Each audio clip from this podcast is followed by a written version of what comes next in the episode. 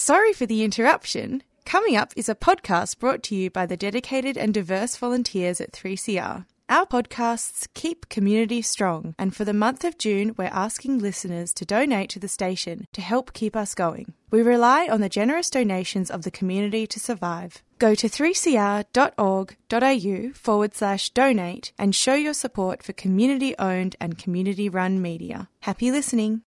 And a very warm welcome back to Solidarity Breakfast. A left response to the major developments in capitalism. What they trade in is not wheat. They trade in famine. A little dose of revolutionary optimism. I think it's really important to sort of express solidarity globally. It really is a deal by corporations for corporations. The Union forever defending our rights. Down with the black leg. If you think the ABC's left wing, don't listen to this program. Solidarity Breakfast, 7:30 to 9 a.m. Saturdays, 3CR 8:55 a.m. streaming and 3CR digital, podcast or audio on demand. And of course, the website solidaritybreakfast.org.au. Solidarity forever. Good morning, everybody. Annie here for Solidarity Breakfast. 3CR Saturday breakfast time. We, of course, have breakfast time every day. It's uh, rollicking a breakfast time at 3CR all through the week. And of course, with the radiothon coming along, we're hopeful that you will show your pleasure by uh, throwing a few dollars our way. Um, today we've got uh, an action-packed uh, program. we like to say that all the time, but uh, before we do, we're going to talk. I'm going to talk to you about a couple of events that are coming up that you might be uh, interested in putting into your calendar. this one's uh, for the future.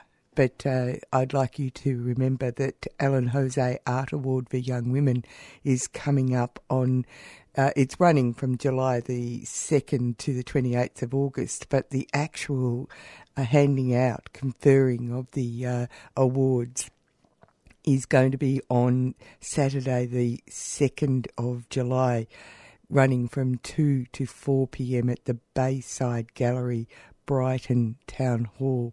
You need to uh, book but I'll give you that de- those details in a minute. There's going to be opening remarks by Narrowee Professor Carolyn Briggs AM, and uh, they are asking you to come along to the inaugural Ellen Jose Art Award for Young Women, a $15,000 non acquisitive triennial award designed to support young female artists in the early stages of their career. The award is held in honour of Ellen Jose, a pioneering Indigenous artist, radical activist, and social justice campaigner who lived in the Bayside suburb of Black Rock for over 20 years. And you may have met uh, Ellen Jose as I did, and uh, at rallies, uh, a wild and woolly woman. Fantastic. The judges for this particular prize, Max Delany, Artistic Director and CEO of the Australian Centre for Contemporary Art, that's ACCA, and uh, Melbourne and Professor, oh, and Professor Marcia Langton, AM, Associate Provost at the University of Melbourne. I thought that's what it was going to say, but mm, there you go. Anyway, there's uh, one, two, three, four, five, six finalists some from Victoria, some from Western Australia, some one from New South Wales, and one from South Australia, and one from uh, the ACT. So it's a very broad church, and they are asking you to come along. As I said, Saturday the second of July, two to four p.m. And uh, if you want to find out more information, you should go online Bayside uh, uh to the Bayside. Um, uh, website for that council, but I'll put those details up on our podcast so you can see. They want you to RSVP by the 29th of June. Um, and I, I think that's something worth going along. That's a very, very happy event. There's a couple of things that you will probably uh, want to be going to next Saturday. That's Saturday the 18th. You're going to have a busy day because it's World Refugee Day uh, on Saturday, uh, the 18th, and uh, at 1 pm in front of the State Library, there's going to be a major rally. And we all know that uh, there's good news this week with the return of the Murugappan family uh, to the central Queensland town of uh, uh, after years of torturous uncertainty. Uh, alerted the community last week that there's actually one lone refugee still at the Park Hotel. And uh, later in the program, we're going to talk to Ian Rintoul from the uh, Refugee Action Collection, Co- Coalition about a COVID outbreak in MITA Detention Centre here in Melbourne. Uh, perhaps we'll be uh, able to find out a little bit more about the 501 uh, uh, section of the uh, Act that has been gathering up um, non citizens and putting them into detention centres uh, from Ian and also our strained relations with New Zealand uh, and how that might be positively uh, affected by new, a new government in Australia and the recent uh, visit uh, or confab between the Prime Ministers of Australia and New Zealand that has just been happening. But of course, on the same day is the No Justice, No Peace, No Guns for Police uh, rally that's been scheduled for 3 pm also at the State Library steps. Uh, there's going to be rallies being held all around the country. The rallies have been called by the Yuendumu elders who have called for a national day of action.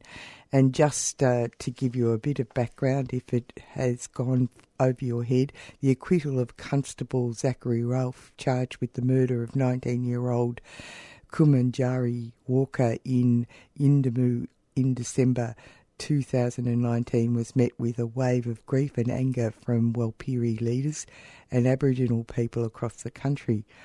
In a powerful press conference following the acquittal, family and community spokesperson people condemned the injustice and racism embedded in the legal system that allowed police to kill with impunity and demonise victims and their communities a detailed statement of demands for structural reform and also have also come from Yuendumu in the wake of the trial, aligned with the global Black Lives Matter movement. This leads with a strong call to take guns away from police operating in Aboriginal communities, defund the police, and redirect resources to community controlled services, end racist Northern Territory intervention control measures, and respect Aboriginal law and self determination.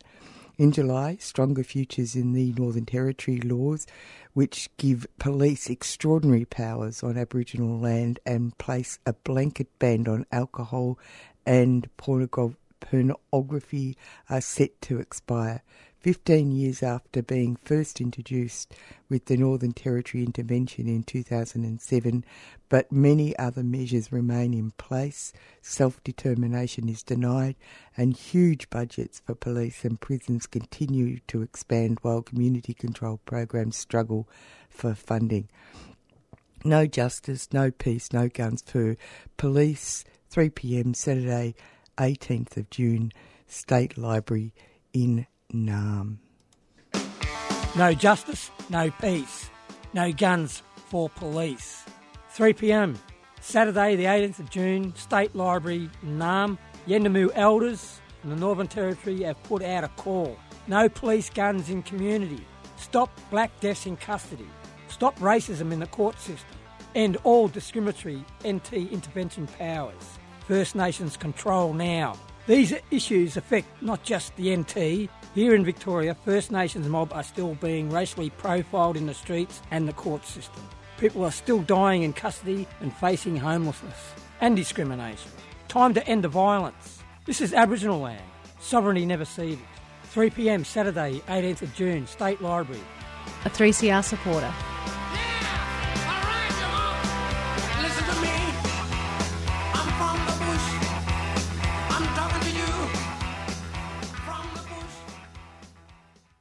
No crime, no time. Fix Victoria's bail laws now. Prisons are bursting at the seams with poor people. ISJA Melbourne is calling on the Victorian Government to release unsentenced people on remand from Victorian prisons. First Nations people are 3% of the population, yet represent 29% of the general prison population. 89% of First Nations women entering prison are unsentenced, ISJA Melbourne is asking you to sign the No Crime, No Time petition. which can be found on ISJA Melbourne's Facebook page. Indigenous Social Justice Association Melbourne is a 3CR supporter. The Black Lives Matter movement is not going away here or overseas. It gives me hope seeing the numbers of people that turn out to these Invasion Day demonstrations in Melbourne. It gives me the understanding that we will win, folks. We will succeed.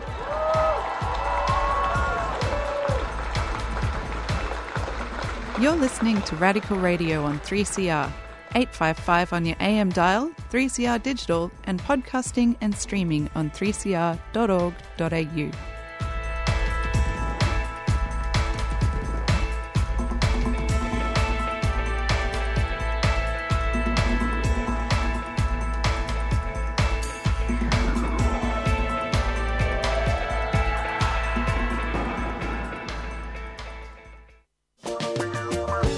Three CR Radiothon 2022.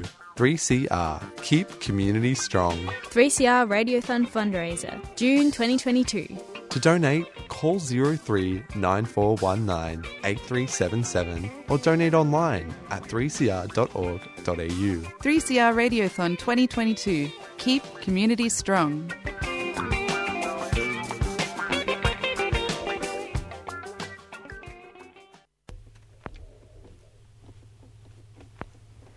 So the remnants of you are left in my room. You took the train home. What a strange combination. I know you so well. I've known you so long.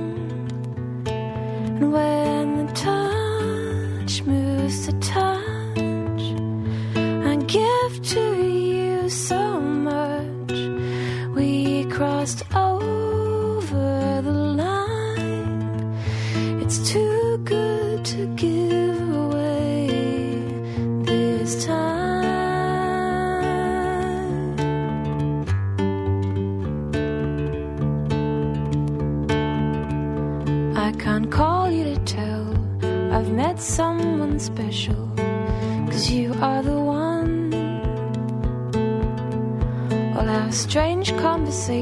six years of you listening to me on the phone.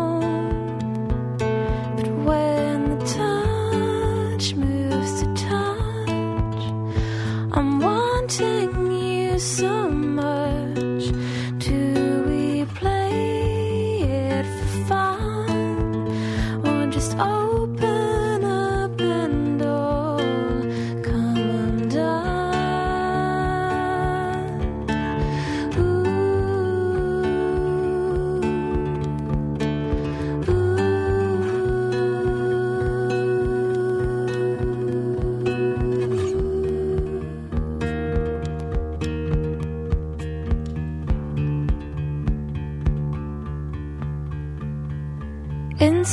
present, there's millions of wonders, wondering too. Do I take what is given or ask for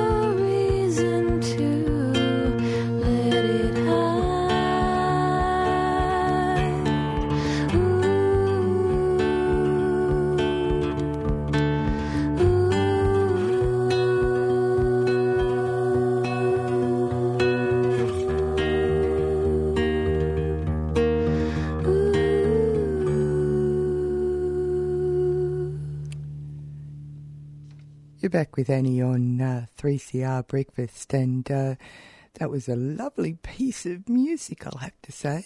Uh, it was uh, called uh, Touch, and it was sung by Melanie Horsnell. And uh, we've got, we're moving on with Acts of Cruelty, which seems like a, a, a pretty hard way to go after a lovely song like that. But we've got Sister Aileen Crowe on the line. G'day, uh, Sister. How are you? Hi, Annie. Oh, I'm fine. Yeah, and uh, we're talking about your book, uh, Acts of Cruelty. And it's interesting because uh, you're focusing on the experiences of people seeking protection after arriving by plane. I mean, we're all aware that uh, the uh, politicians stood on the shore and said nobody on who arrives here on boats will ever be able to settle here. But uh, what's the experience of people who arrive by plane? Uh, it's quite different in the sense that um, they're not locked up to start with. They're not put in detention as soon as they arrive. So they're left to um, their own resources and um, they don't know anybody here. Some of them, actually, one family um, spent the, the first few nights in Redfern Park oh in goodness. Sydney here, where the Aborigines actually brought them food and oh. took care of them. So I mean, and they had two, three little children. One was a six-month-old baby. So they really have it depends on how much money they have when they arrive, just how they um, begin their life journey here. So you've you've done a lot of advocacy, haven't you?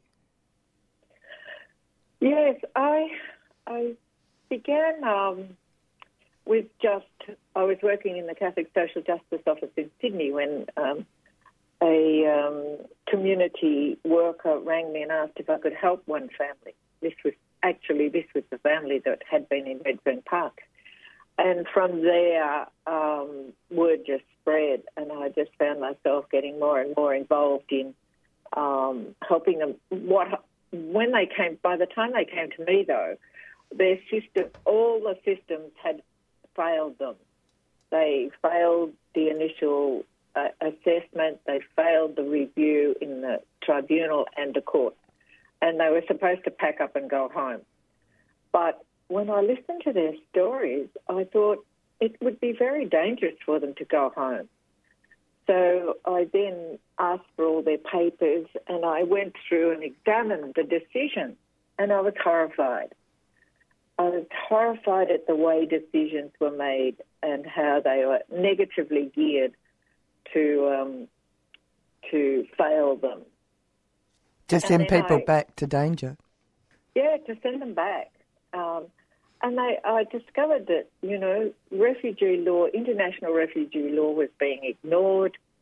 And um, the decisions were quite deceitful in the sense that they um, weren't they weren't accepting what the people were um, presenting. Like, for example, um, one one case was um, a, a poor girl who, you know, she was just 20, 21 or something, and she'd been raped, uh, tortured, abducted and tortured, and fled the country and came to Australia.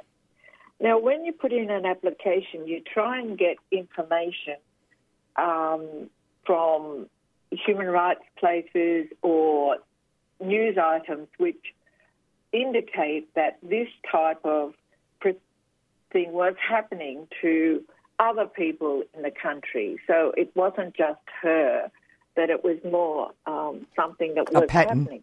A pattern of behaviour. Yeah. And then, so she put it in, and the assessor just said that her written testimony was a mere assertion and it wasn't based on true incidents. And then she had the tick to say that it was composed using ideas and terminology she found in the fairly random assortment of articles downloaded from the internet prior to writing her protection application. So she turned the um, supporting evidence against her and said, you know, she made it all up based on what she read, which was appalling. Actually, that's very interesting because uh, I just uh, recently was uh, watching something that uh, where a person who had been traumatised by uh, sexual abuse as a child at a school uh, went to court in his 40s, and there were other people who also went to court at the same time. But because of his drug abuse and alcohol abuse, his evidence wasn't uh, taken into account because he was considered to be uh, unstable. the problem is, is that he was self-medicating because of those incidents. Exactly. exactly. How bizarre, isn't that's, it? That's the evidence right in front of them. Yeah, well, that's what I was thinking too. That's so weird. Exactly. Yeah, exactly. Yeah. Yeah, yeah, Yeah. yeah. So, so obviously, there's real problems within the uh, uh, actual uh, establishment's understanding of our uh, Australia's uh, commitment to human rights. Oh, absolutely. I mean, without the human rights legislation, it's really, really difficult because um, the Parliament just ignores it. You know, and when they make their laws, they they say that they um, pass them through a parliamentary committee, um, human rights committee, but it has no teeth. It, it you know it just doesn't answer the problem. We need really we need human rights um, legislation, Uh, and if we had I was just going to say that um, it, it's interesting because uh, the uh, harsh legal procedures and his, historically racist and toxic immigration culture. That that I mean, that's a uh, they are very uh, direct accusations. They are. They are. And it's true. I mean, well, it's my experience, should I say. It is my experience. Um, the. Uh, uh, Well, how did you go about writing acts of cruelty? Because this is a book, and so uh, what? Uh, and you're doing a launch at the uh, Nibs New International Bookshop on the twenty first, uh, and in Sydney, and it's got a lot of support from uh, human rights lawyers as well as uh, people who are refugee advocates. How, how did you actually uh, go about writing this book? well, I, decided to write the book because there's very little written on people who arrive by plane to begin with.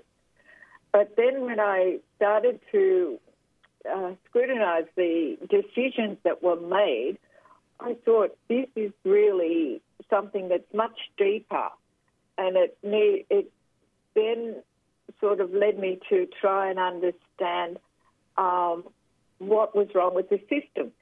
What was annoying me a lot was the fact that the um, Minister for Immigration and the Prime Minister were constantly saying that these people have been had their claims assessed and have found not to be needing Australia's protection. And I thought the assessment was so poor and they were so lacking in fairness that um, I had to write the book about. Then I, I wrote the book about how assessments were made. So Then did so when I- did you actually use cases, particular cases?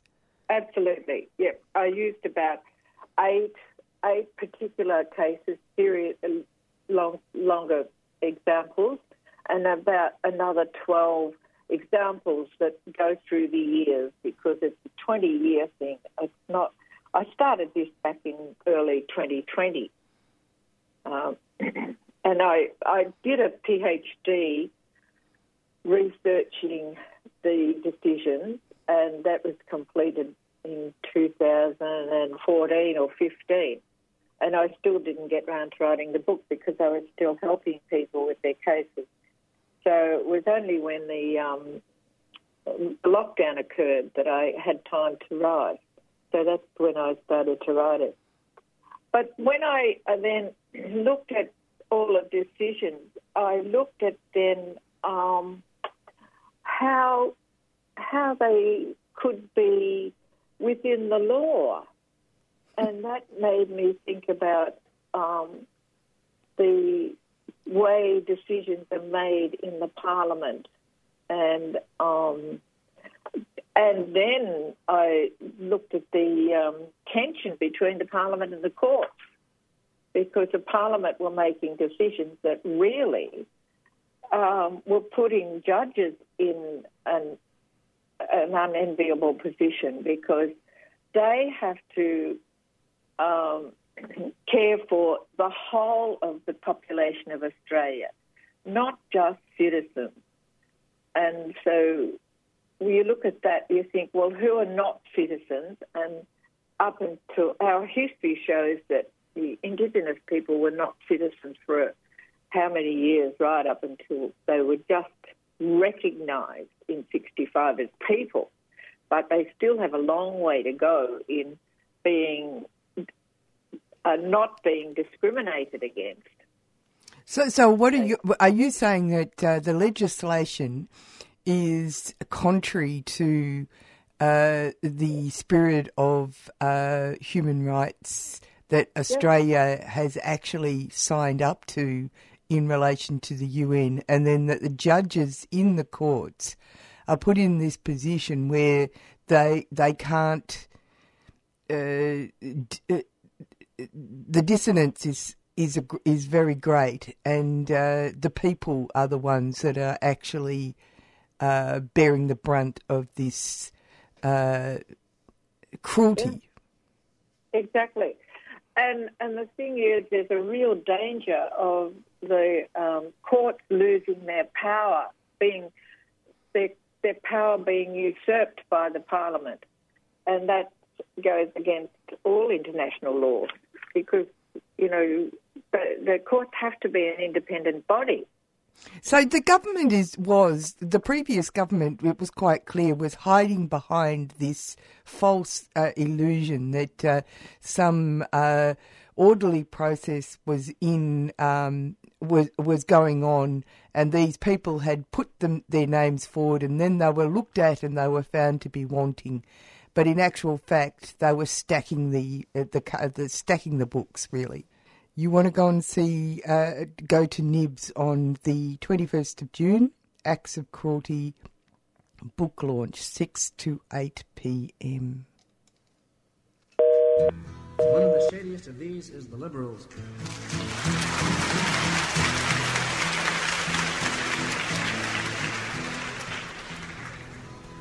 An outspoken group on many subjects.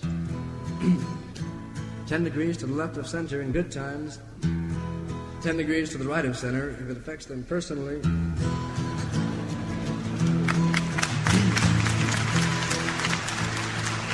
So here then is a lesson in safe logic. I cried when they shot Medgar Evers. Tears ran down my spine. And I cried when they shot Mr. Kennedy as though I'd lost a father of mine. But Malcolm X got what was coming. He got what he asked for this time. So love me, love me, love me. I'm a liberal. Get it?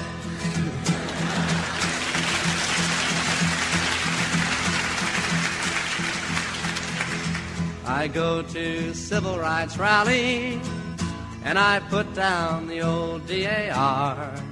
DAR, that's the dykes of the American Revolution. I love Harry and Sidney and Sammy. I hope every colored boy becomes a star. But don't talk about revolution. That's going a little bit too far. So love me, love me, love me. I'm a liberal. I cheered when Humphrey was chosen, my faith in the system restored. And I'm glad that the commies were thrown out, from the AFL CIO bar. And I love Puerto Ricans and Negroes as long as they don't move next door. So love me, love me, love me, I'm a liberal. Ah, the people of old Mississippi should all hang their heads in shame. Now I can't understand how their minds work. What's the matter? Don't they watch Les Crane? But if you ask me to bus my children, I hope the cops take down your name. So love me, love me, love me. I'm a liberal. Yes, I read New Republic and Nation. I've learned to take every view. You know, I've memorized Lerner and Golden. I feel like I'm almost a Jew. But when it comes to times like Korea, there's no one more red, white, and blue.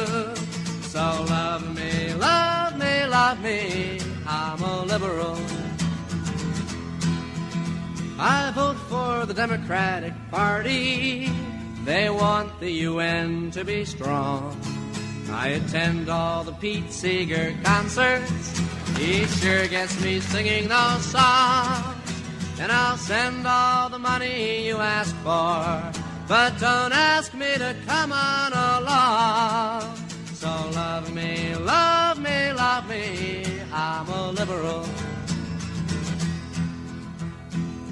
Sure, once I was young and impulsive. I wore every conceivable pin. Even went to socialist meetings. Learned all the old Union hymns. Ah, but I've grown older and wiser. And that's why I'm turning you in. So love me, love me, love me. I'm a liberal.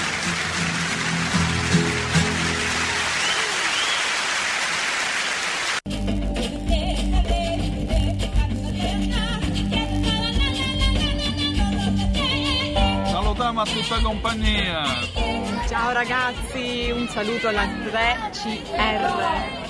Hi everybody, we are Agricantus. You are listening 3CR Community Radio. Don't stop listening music telling about people. And you're back with Annie on 3CR Breakfast. And uh, we've got Co Salzman on the line. G'day, Co, how are you?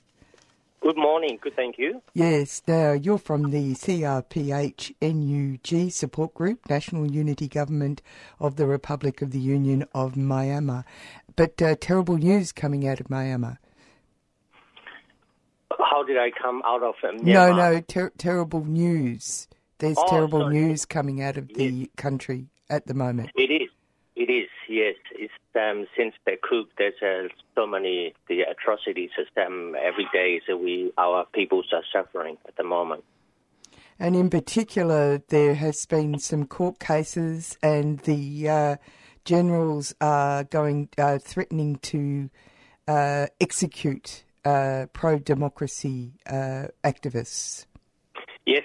The, um, just recently, the military junta um, announced that the four Burmese pro-democracy uh, activists, the one um, member of the parliamentary of the National um, League for Democracy, the civilians government lawmaker, and then one prominent, the uh, uh, student leader, and the other two uh, pro-democracy activists, unfairly, unfairly, just uh, announced that they, um, you know, give them the death sentence.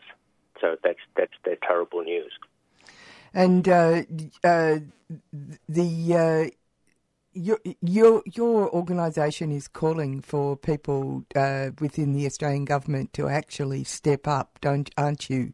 You want them to actually uh, step up and make it known that uh, this is a, a vile piece of human rights abuse.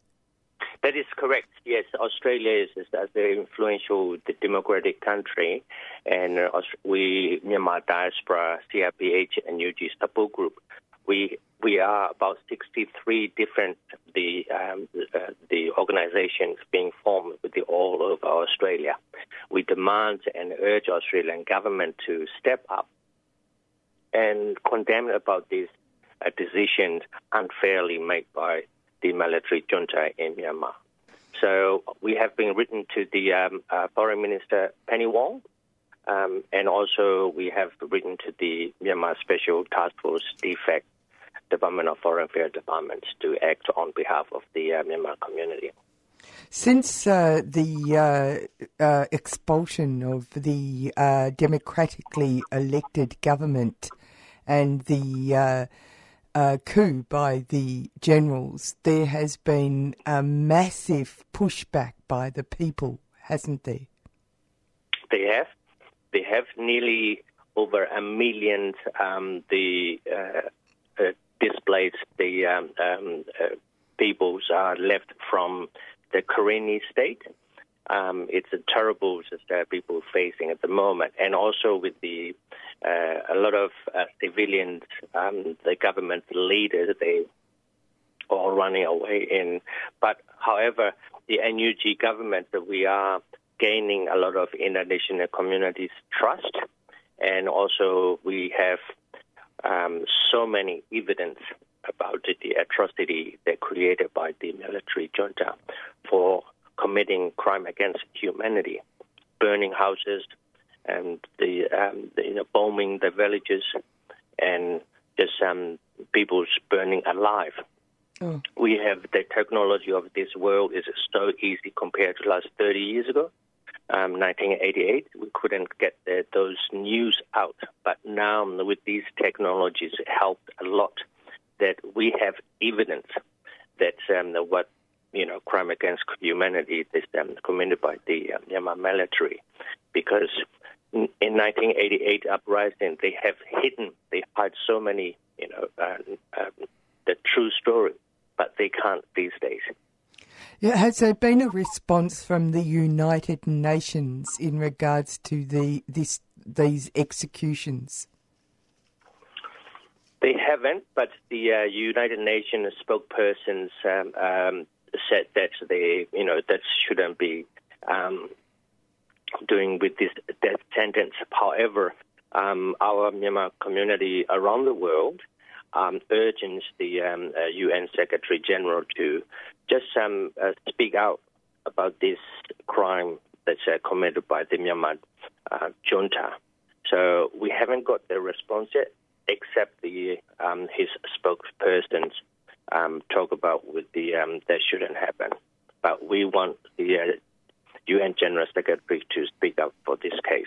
It's it, this uh, these uh, this announcement covers four people. Can you tell us, our listeners, a little bit about the background of the four people that are affected by these uh, uh laws?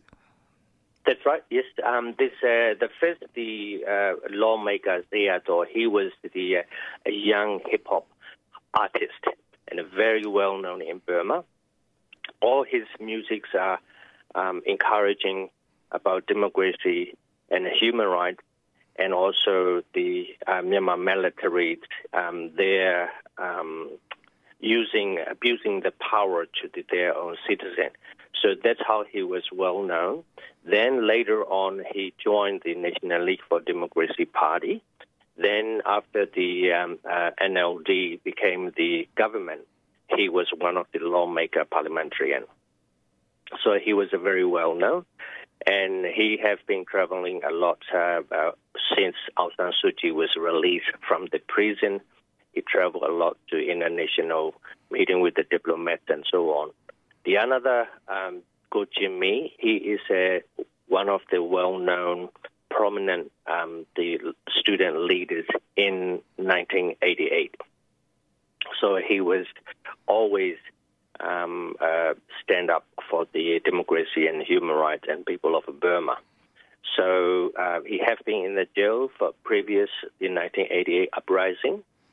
And the other two, um, the uh, pro-democracy young um, people, they are also part of it that um, they're trying to uh, against the military junta. So um, that's that. Yeah. Mm. And can you can you just give us an idea of the uh, role of multinational governments? Uh, sorry, multinational companies like Chevron in the maintenance maintenance of this basically illegal government of generals. Correct. Look, Sam, uh, the we being urging the Australian government and Indonesian uh, uh, governments to economic sanction to um, Myanmar military junta because military in Burma, all the generals. They are control all the major um, the economic with the along with the China investment, and they all corruption. And so we wanted the Myanmar community, uh, wanted international community to economic targeted sanction it's, it's not about overall blanket uh, the economic sanction. It's targeted sanction to the military uh, associated with the military junta because they are the one who feeding um, military for their um, survival and the weapons. They they import weapons from Russia and China mainly, and they are killing their own citizens with those money.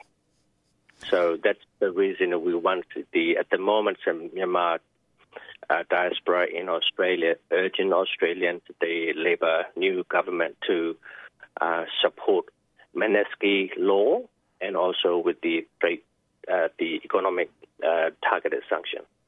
Uh, do you think that uh, the fact that the generals have decided to publicly execute prominent pro democracy leaders that they are actually uh, losing the battle in a way uh, because the people have refused to stop fighting.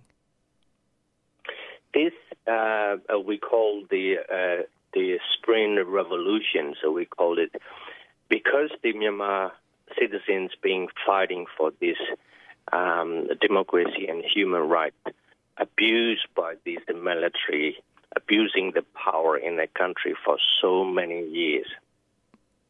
Myanmar uh, citizens wanted to end this military involvement in the politics. But after this, we have opened up, you know, in 2010, um, 2015, we have this civilians government. The country is opened up, you know, especially for young people.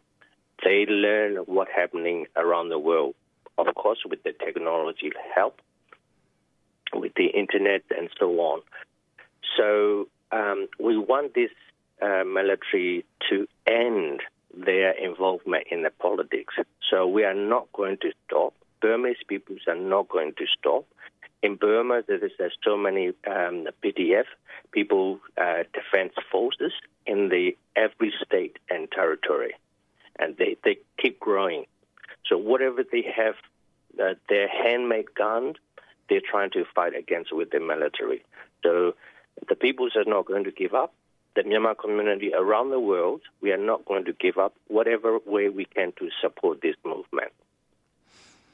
So the more the military pressure and oppress their own citizens, what they're doing is that, that's the psychological, the, the warfare that they're going to uh, show that how can be dangerous losing. There's already near, over nearly 2,000 people being shot dead, plus all the IDP, the displaced people inside around the uh, country rural area as well.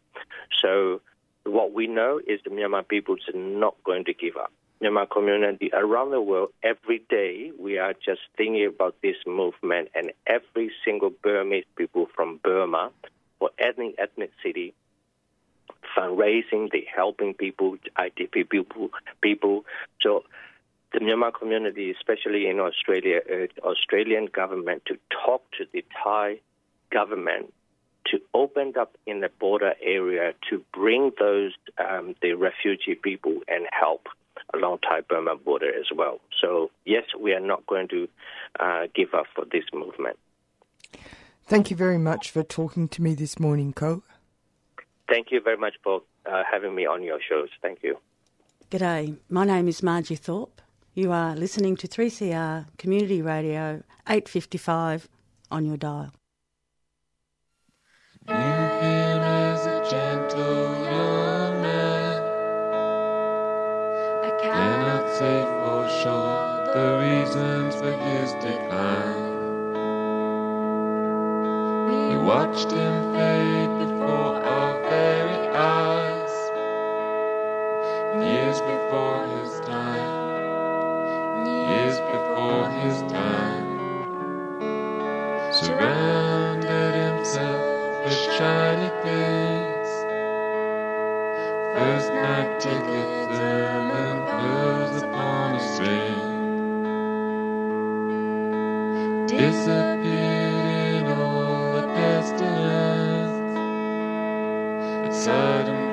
pleasure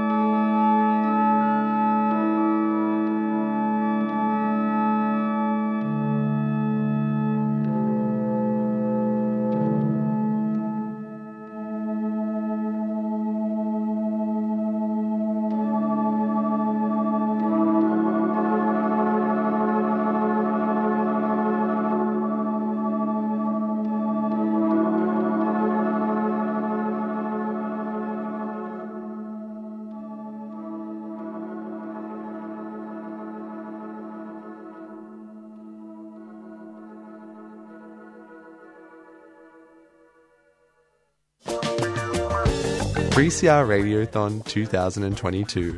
3CR, keep community strong. 3CR Radiothon fundraiser, June 2022.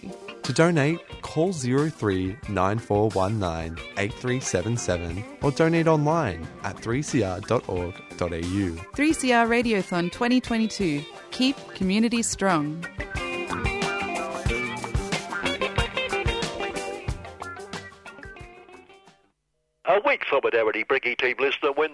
Socialist government's commitment to take climate change, if there is such a thing, seriously, got off to a big start as it sought to extract lots and lots and lots more gas and coal, told us it was imperative that coal-fired power stations be rebooted, which seemed to be giving the boot to its climate change promises. But then politicians, gas, a natural mix. And their priorities were proven spot on by a lot of fossil energy supremo Jeff Dimery, the Lightsey, who told us closing coal-fired power stations is committing economic suicide.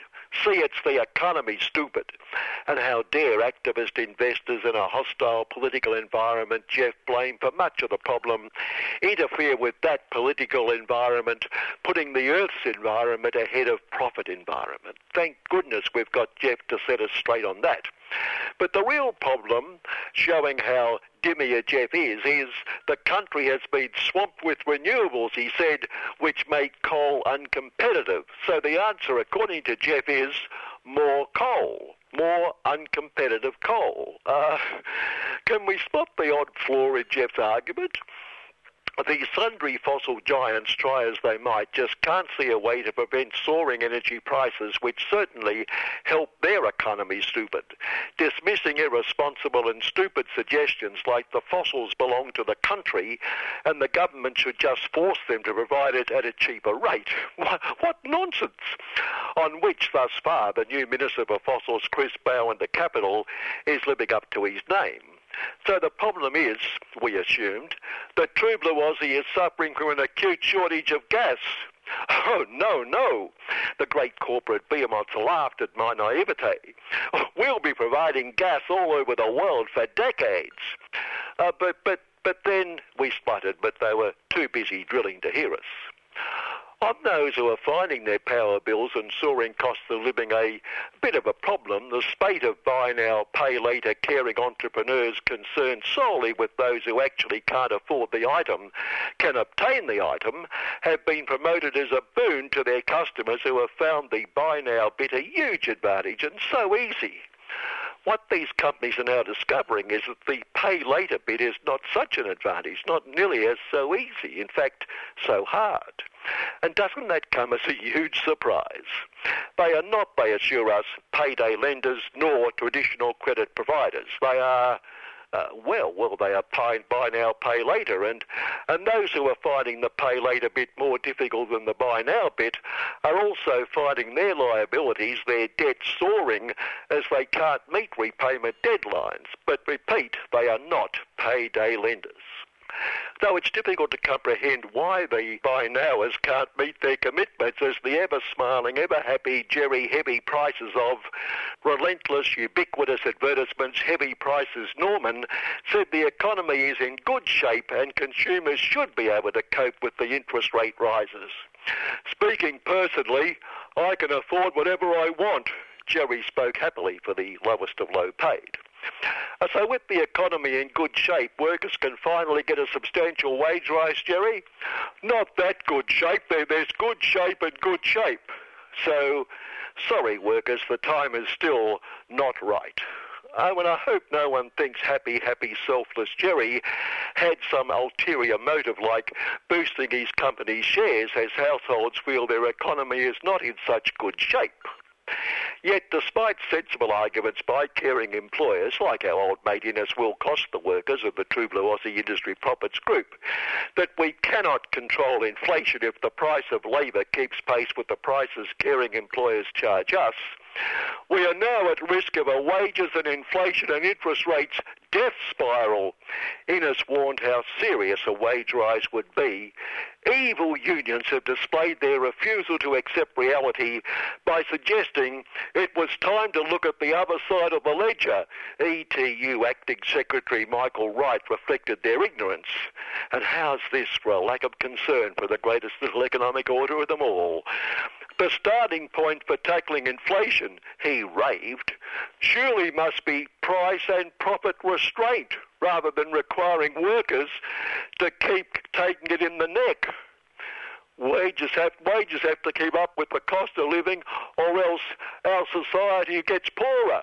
Oh, have we ever heard such nonsense? Didn't he listen to Innes's timely warning? And anyway, the good news at least is that the caring business class will not get poorer despite heaps of their customers having less spending power. And that Sally McManus of the ACTU threw up that profits had increased by 21.6%. As if that means caring employers could pay the lowest of low paid the crippling dollar an hour they're trying to extort from those caring employers in the lowest of low paid case. And don't they understand that bigger and bigger profits are the very raison d'etre of the delicate flower that is the economy, providing the wages the caring employers can't afford? Caring employers also assure us the problem of slow wages growth can only be addressed by workers working harder, increasing productivity. And the bloody ACTU also pointed out that productivity had increased substantially. As if that was enough, forcing the poor caring employers to, ref- to, to inform us they believed it was an exceptional situation. So sorry again, workers. Like the economy in good shape, increased productivity is not increased productivity enough to warrant a pay rise. Yes, sadly, the time is not right. So keep working at it. Pull your fingers out. And don't we have to feel for the poor caring employers? Although a few clues as to in how good shape must the economy be and what levels of increased productivity would warrant a wage rise, uh, they could tell us when the time is right. The exciting Caring Business Evil Union Summit the socialists have promised has the caring employers telling us top of the agenda must be giving the boot the boot, the better off overall test, because that is clearly a barrier to a good, good shape economy and increased productivity. Uh, so, so how can workers be better off if you make them worse off? Again, we displayed how weak that was naivete. Obviously, spokesperson Charles Bloated spoke for them. Making workers worse off will ensure they can be better off. Oh, obviously. Otherwise, caring employers wouldn't pursue the change so relentlessly. One of the world's filthiest rich of the filthy rich, caring employers, Elon Musk, has decreed that if his workers want to work from home, they must first work in their workplace for at least 40 hours a week, and then they can do the rest of their work from home. 40 hours and then. In terms of their lifestyle, can we spot the odd problem with Elon's expectations? Oh, and Elon will be pleased to hear that the much publicised plan for a minimum global corporate tax rate is on hold and will not be introduced next year. One of our former favourites, Matthias Rotten, Rothentuder, announced in his current capacity running the OECD.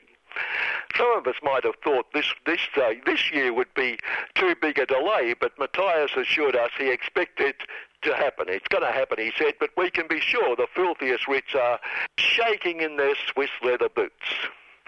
Meanwhile, big Supremo Anthony Albanese headed for Indonesia and other people's business with a bevy of the filthiest rich of the filthy rich, true blue Aussie and transnational corporate barons to stitch up a bit of business with Indonesia in telling true blue Aussie we should slow down in our hostility to evil China, try to ease rather than exacerbate regional tension. And as a quid pro quo, True Blue Aussie obviously would have no, no, a bit too sensitive to raise the matter of Indonesia Indonesia's invasion, occupation and persecution of the West Papua and its people. Certainly the caring corporate leaders would have advised that there was no need to raise something so less important than stitching up a few business deals. And anyway, the resource behemoths raping and polluting West Papua and defended by Indonesia in trained killers are quite content with life in West Papua finally, in the week that was sport, our prediction for Monday's match to celebrate Her Most Gracious Majesty's birthday is there will be a half-time brawl in which the Melbourne players will bash the proverbial out of each other. Oh, and finally, finally, speaking of Her Most Gracious, very important, most important item of the week, really, in the Lord Rupert of Wapping media, that after the trooping the colour last week, the royal cousins had a cousins' lunch, but but the Duke and Duchess of Sussex were not there. Spend a week thinking about that one, listener. Good morning. Najagurajan, Gunnerman. This is Stephen Pigram from up Broomway, Yawuru Country, and it's great to be down in Melbourne, and you're listening to 3CR Community Radio. Been here for a long time.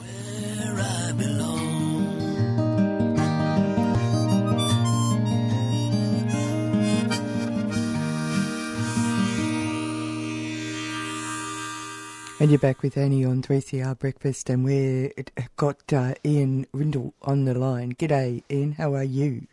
Yeah, thanks. Yeah, good, thanks. Good morning. Yeah, yeah. Uh, you're from the Refugee Action Collect, uh, Coalition, and you've alerted us to the uh, outbreak, COVID outbreak in Melbourne Detention Centre, which is uh, now holding people from New Zealand under the Section 501. Yeah, that's true, and many many others, of course. But uh, given Jacinda's uh, Ardern's visit to Australia, it was uh, particularly relevant to raise the fact that uh, New Zealand are, you know, at, at risk. I mean, there's they shouldn't be in the detention centre, but they are there, and uh, they're at, at you know high risk of COVID now with another outbreak. And uh, as you're pointing out, uh, this there is no real reason for why non-citizens are being held in detention, is there? No, no. It's I mean it's just it's a very you know it's a racist, uh, discriminatory section of the Migration Act which just allows uh, the minister or under Australian law uh, people who uh, done done their time, they've served the time according to the criminal justice system, but are then held sometimes for even longer periods than they may have been sentenced to in immigration detention just because they're non-citizens. I mean that uh, I think it's a pretty classic definition of uh, discrimination and uh, racism.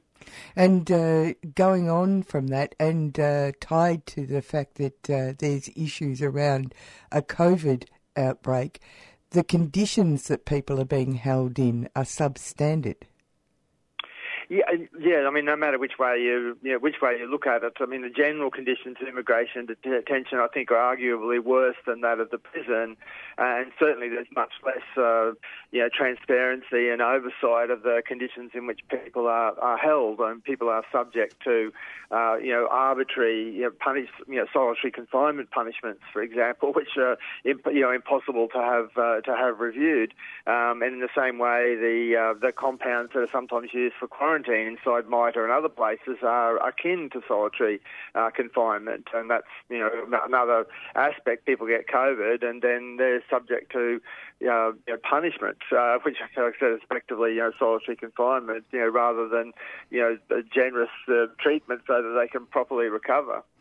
You, you uh, actually revealed that three of the five women being held in the Meriton Hotel in Brisbane are New Zealanders, and they are only allowed one hour of exercise every second day, and they are prisoners in their rooms for 47 out of every 48 hours.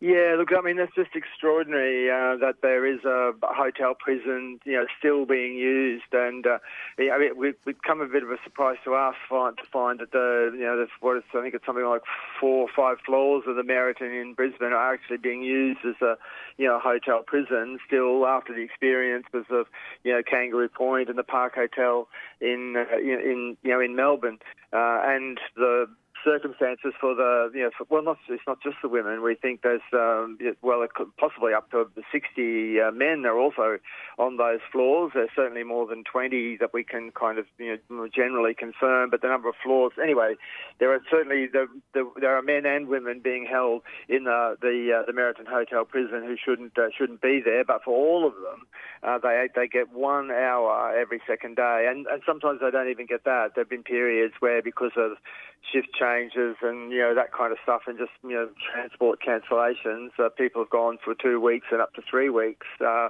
without those exercise periods at you know at BITA. They're taken to BITA for one hour exercise, walking and smoking. Um, uh, as I said, one hour every 48 hours. Why is this so?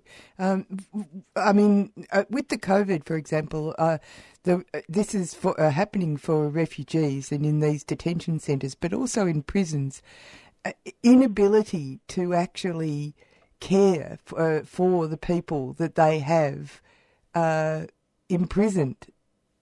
They have no choice to, but be there, and the no. and the authorities are incompetent at actually fulfilling their obligations. Why is that so? Well, I think it's a direct consequence, uh, you know, of the you know of the imprisonment uh, and the circumstances which leads to the imprisonment. I mean, there's uh, nominally a duty of care, but when the institution, you know, doesn't care, and in the case of the you know the 501s, uh, the only thing they really care about is you know holding them and removing them, you know, from uh, Australia, like it is an extrajudicial, you know, punishment. I think that it in, in, in, it inevitably flows, you know, that the kind of healthcare, the kind of general care they get is of absolutely no no consequence. It's a management issue as far as Serco Border Force and the government's concerned, not a question of not a question of care. So you know, people you, you get you know people with severe mental health problems, um, which often goes with the you know detention system, are being placed in solitary confinement uh, for you know for quarantine purposes. Uh, they don't get better in any way whatsoever. You can't properly care for someone in you know, solitary confinement, you know, circumstances. But I think every bit of the piece, when you look at it, is just a part of an argument for why that why we don't need detention. You know, why the detention system should close. Uh, why the system five, Section 501, you know, should be repealed. The people who have done the crime, done the time, should be in the community. Uh, you know, as as everyone else is in Australia.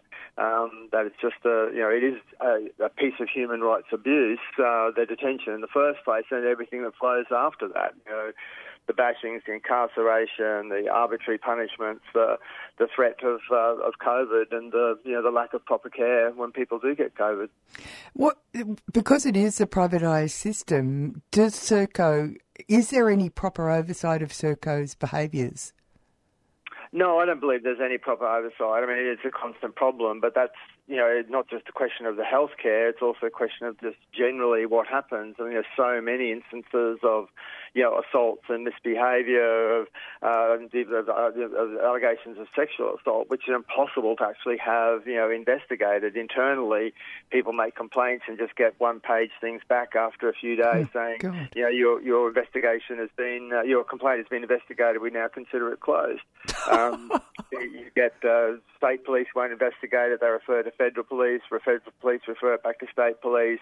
Then the investigations go, you know, go nowhere. Uh, like I said, in immigration detention, I mean, there's a huge problem with you know any oversight and transparency in the criminal justice system, but there is none in the you know in the in, in the immigration detention system. There's no oversight. There's no tribunal. There's no systematic way in which you know the uh, the the, the um, allegations of abuse, you know, can be, you know, can be rectified, can be investigated uh, in, in, any way. So I think it's, uh, it's one of those. Again, it's a consequence of, the, you know, the fact that whether it's asylum seekers or you know 501s, it's kind of out of sight, out of mind. Um, you know, the government, you know, just is creates such circumstances they, they can, you know, act, you know, with, uh, you know, with impunity, and that's, uh, you know, and that's what happens. Okay, thank you very much for talking to us this morning. Okay, no trouble at all. Thank you. Hi, I'm Ruby from Fitzroy Primary, and you're listening to Community Radio on 3CR. Hi, gardeners. Get ready to turn on and tune in to the Gardening Show's annual Radiothon. It all takes place on Sunday, the 26th of June, from 7:30 till 10 a.m. when you can help keep your favorite gardening show on air. As usual, we'll have great deals on seeds, organic products, gardening tools, nursery vouchers, magazine subscriptions, and of course, new and used green focused book titles. Or simply make a tax deductible donation to support 3CR Community Radio and The Gardening Show. Please dig deep for the 2022 3CR Gardening Radiothon. 7:30 till 10 a.m. on Sunday the 26th of June.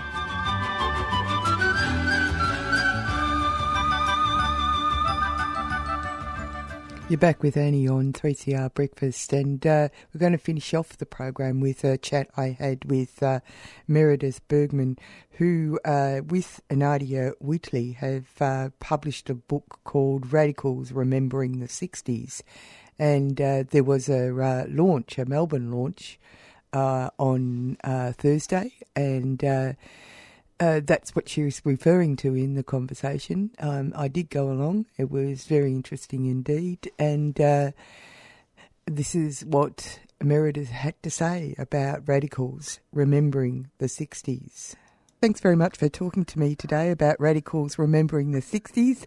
Uh, you you co-authored it, but obviously you were there on the ground. So why was it important to write this book?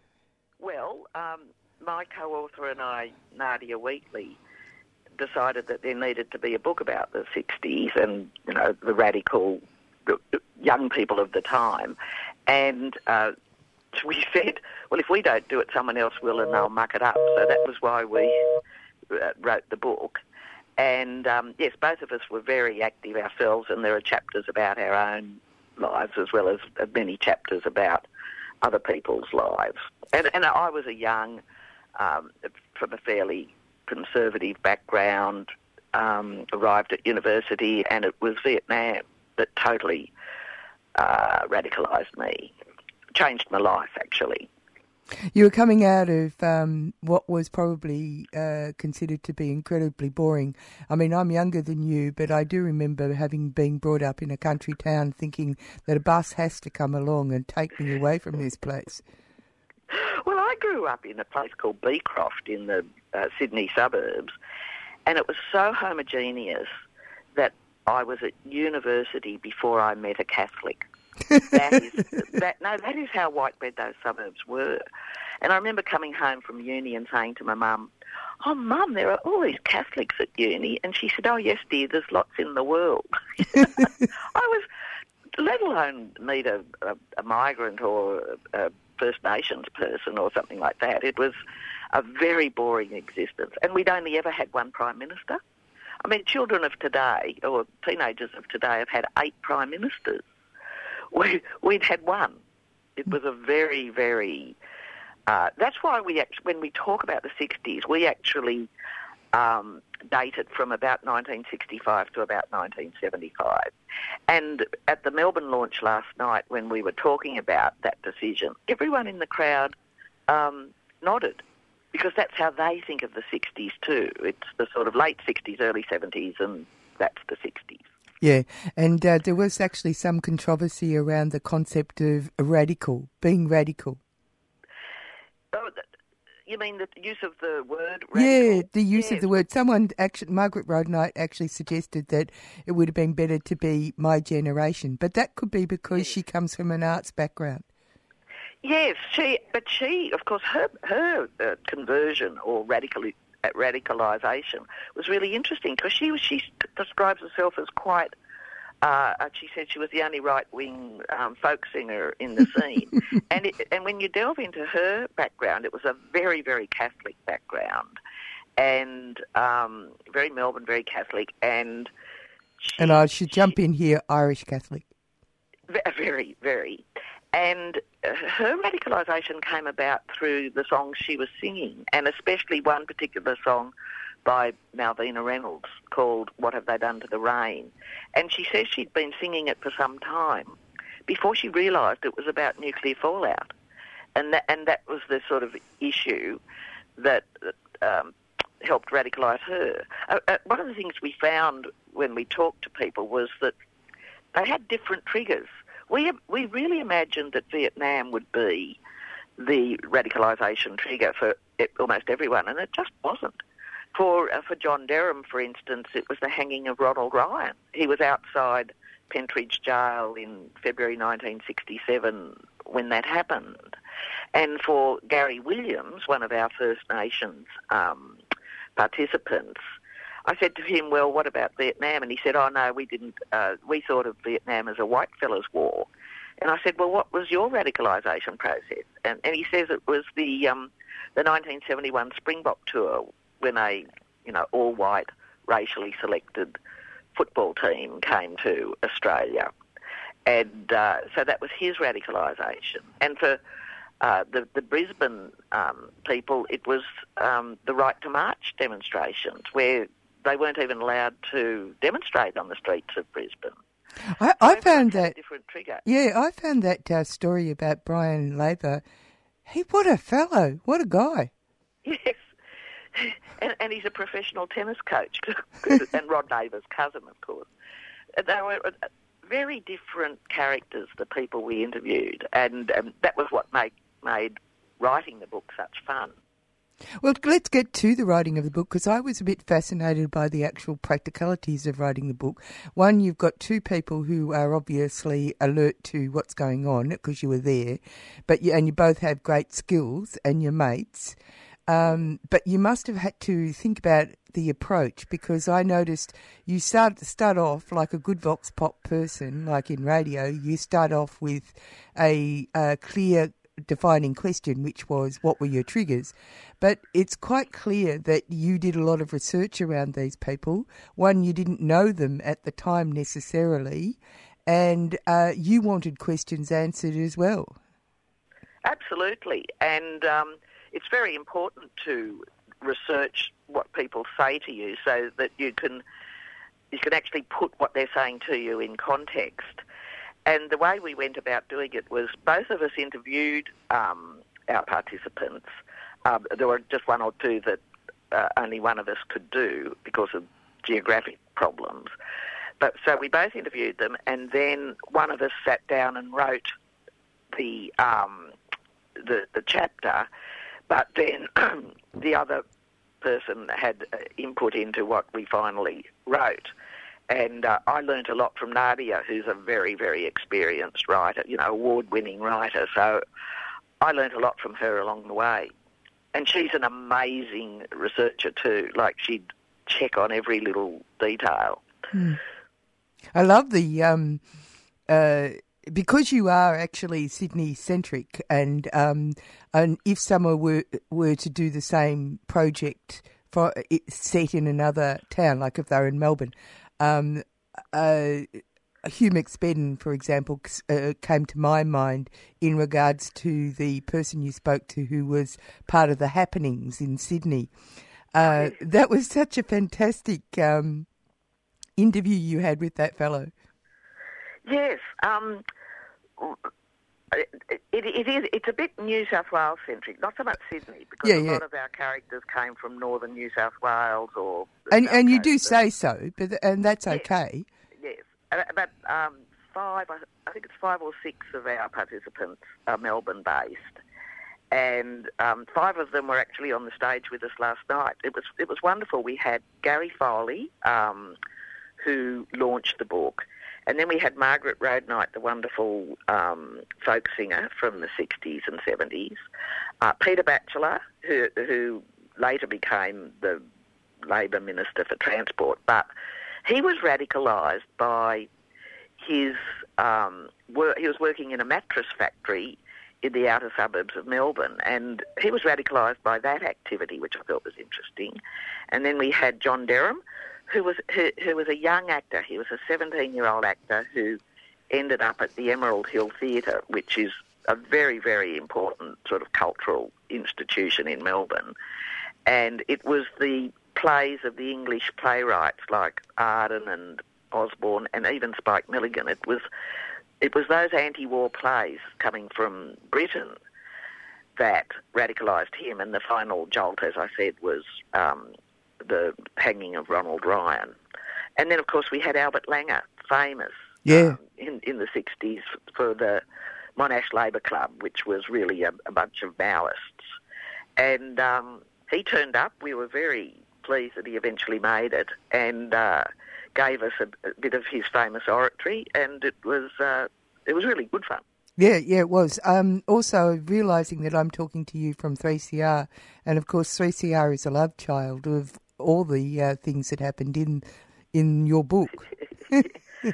Well, that's right. That's right. Community radio was a big thing that came out of um, uh, that, that came out of the 60s and 70s. So much happened in that period, and so much changed. And um, and it was while we were writing the book that we realised that we had to include cultural and social history rather than just political activity. So that was when we included Vivienne Binns from Canberra, who was the first feminist artist. What a wild woman. Oh, totally.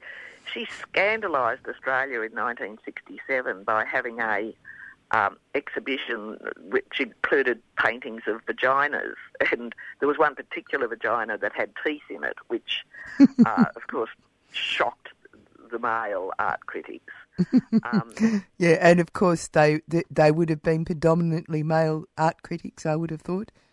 oh, probably in those days, completely. Yeah, Um, yeah, exactly. and we also did an interview with Jozefa Sobski, who became a, a, a very well-known um, feminist in Sydney. But also, she had that migrant background, Oh, I love that story. Her story was great. growing up in a um, the migrant hostel at uh, in Sydney, and being so Catholic Mm. that uh, she really she wanted to be a nun, and then ending up discovering feminism, Mm. which was a, a big uh, change for her. Yeah, it, it's fascinating because uh, really what it's about is stepping over a line, like getting information, stepping over a line, and then finding your personal agency.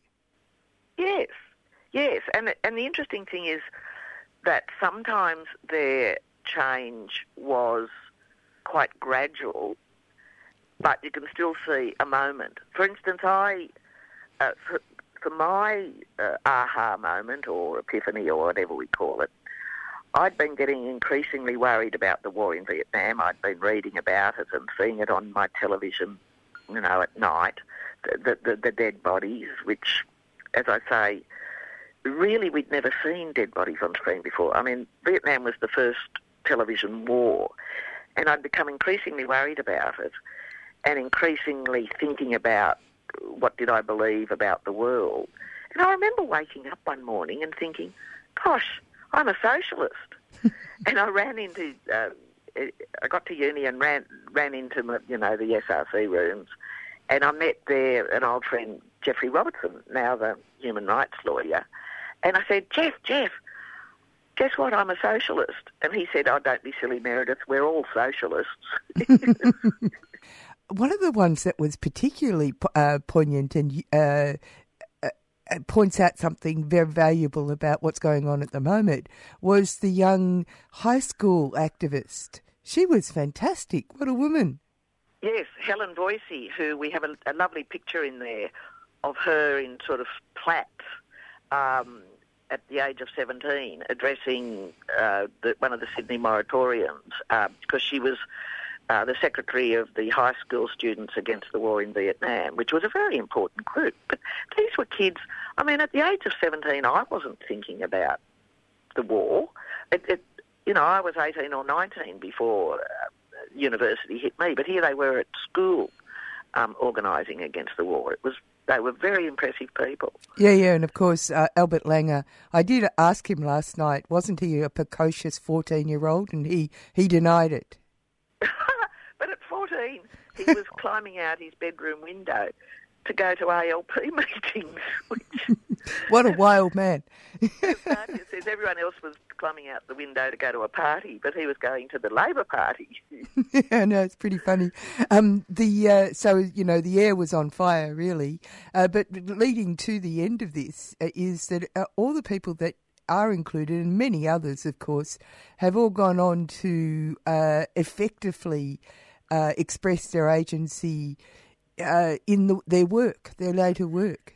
Yes, every, every single one of them were still uh, sort of actively involved in some sort of political or cultural activity to progressive progressive activity that was hopefully making the world a better place. All of them, and some of them very publicly, like Geoffrey Robertson or or David Marr, who was another one we talked to, um, or Peter Manning, people like that doing it quite publicly, but others were doing it in their own particular area or, you know, st- still working um, medically in the Northern Territory or something like that. It, it, it was really interesting how the radicalism had stayed with them and, and the desire for a better world. Mm. The 60s, that 60s certainly set a fire in Australia. Oh, yes. And um, I, well, I'm sure that I'm a different person because of 1968, and um, I, I think all the other people that we interviewed would probably say the same thing. Just a little rain falling all around. The grass lifts its head to the heavenly sound. Just a little rain, just a little rain. What have they done to the rain?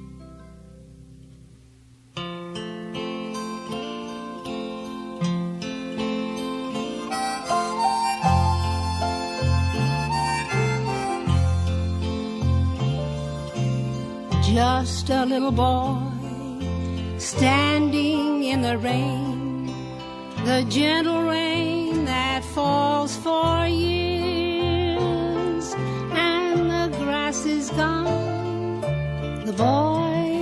disappears, and rain keeps falling like helpless tears. And what have they done to the rain?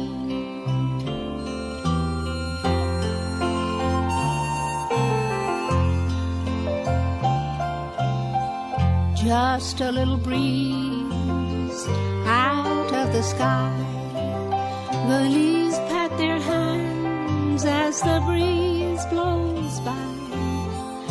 Just a little breeze with some smoke in its eye.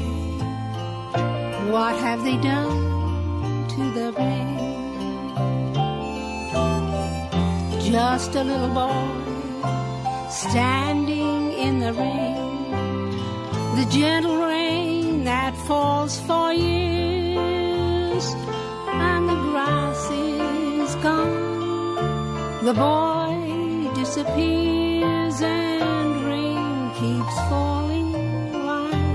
tears. And what have they done to the rain?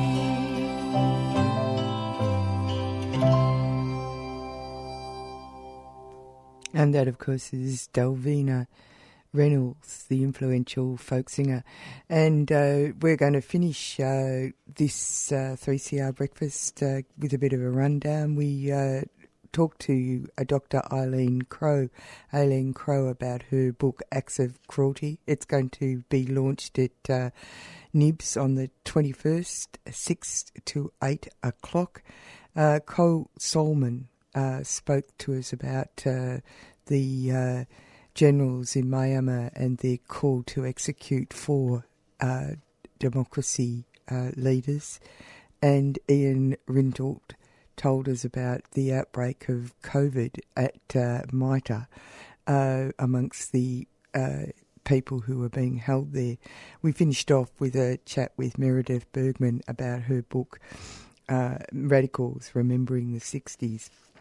Uh, and uh, I thought that uh, considering that um, we had been talking about uh, Margaret Road and her uh, um, being uh, influenced by Delvina Reynolds' song, we might go out with her very, very famous song, but it was from 1975, that period of her life. It's Girls in Our Town. It's a uh, blast from the past, really, uh, and uh, the full throat of her uh, fabulous voice. Talk to you next week. It's Radiothon next week, so hopefully uh, you will be uh, open to um, supporting the efforts of 3CR Breakfast and Solidarity Breakfast in particular.